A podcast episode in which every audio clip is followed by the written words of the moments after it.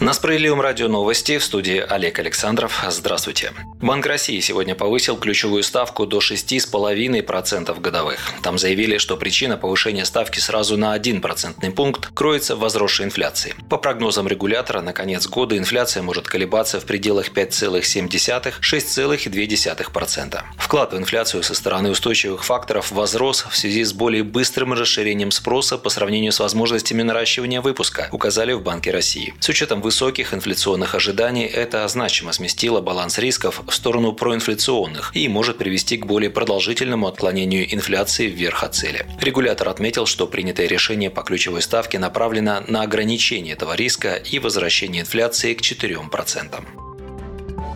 Причина массовых лесных пожаров заключается в неспособности субъектов Федерации своими силами справиться с бедой. У них не хватает ни средств, ни ресурсов. Глава партии «Справедливая Россия за правду» Сергей Миронов сегодня призвал вернуть вопросы охраны лесов на федеральный уровень и значительно повысить финансирование лесного хозяйства. В частности, политик напомнил, что объем финансирования на охрану лесов не увеличивается три года подряд. Он назвал выделяемые деньги на тушение возгораний в лесах явно недостаточными. Необходимо пересматривать лесной кодекс, принятый большинством руководством «Единой России» и ставшей законодательной основой для тотальной оптимизации лесного хозяйства, сокращения всех профильных служб. В результате сегодня на одного лесника приходится более 60 тысяч гектаров леса. Такими силами невозможно отследить и предотвратить ни возгорание, ни вырубки, указал глава парламентских социалистов. Он также обратил внимание правительства и общественности на важность восстановления лесопожарных служб, расширять штат, обучать людей и платить им достойные зарплаты. А для этого нужно значительно увеличивать финансирование отрасли и возвращать возвращать полномочия по охране лесов на федеральный уровень, подытожил Миронов. На сегодняшний день полыхают леса в Якутии, Иркутской области, Карелии, разгорается на Вологодчине и в Ленинградской области. Ситуация с пожарами из года в год повторяется и выходит из-под контроля. Каждое лето как в первый раз.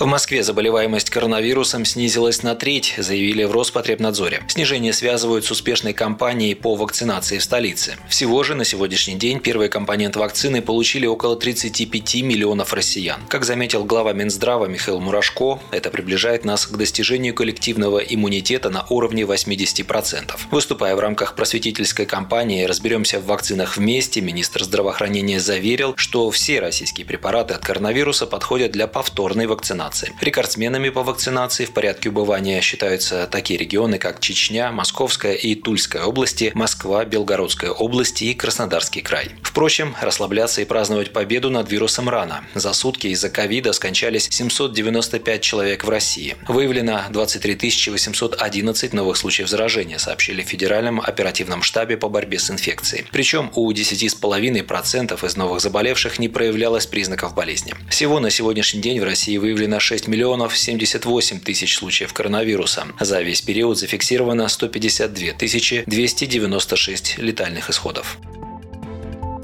Более 2000 пациентов с рассеянным склерозом и почти 170 с гемофилией этой осенью могут остаться без жизненно необходимых препаратов, закупку которых предусматривает программа высокозатратных нозологий, считает во Всероссийском союзе пациентов. По данным организации, дефицит бюджета нозологии более 20 миллиардов рублей. В Союзе пришли к выводу, что практически на всю сумму, выделенную на программу на 2021 год, а это 64 миллиарда рублей, уже заключены контракты. Из-за недостатка средств в 80 регионах может возникнуть дефицит препарата акрилизумаб, необходимого больным рассеянным склерозом. В жизнеспасающей терапии нуждается 2350 пациентов, утверждает во Всероссийском союзе пациентов. Другое лекарство эмицизумаб, нужное больным гемофилией, возможно закончится в августе этого года на Чукотке, а в сентябре-октябре перебои с ним не исключены еще в двух десятках субъектов Федерации. Без медикаментозной поддержки могут остаться в общей сложности 169 человек с этим заболеванием. Организация направила в Минздрав, Минфин и Совет Федерации письма с просьбой обратить внимание на проблему и принять меры. Пока же лекарства у пациентов есть, сообщили известия в Московском обществе рассеянного склероза.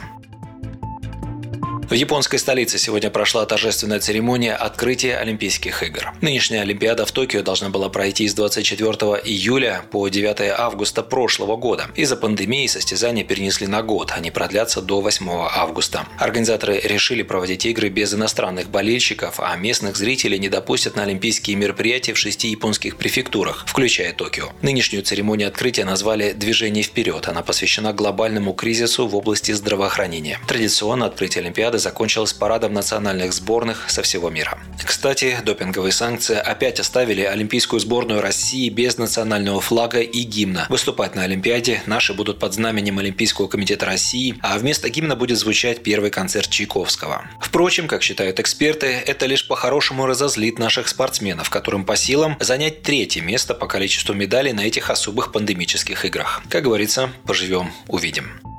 Вы слушали новости на Справедливом радио. Оставайтесь с нами, будьте в курсе событий.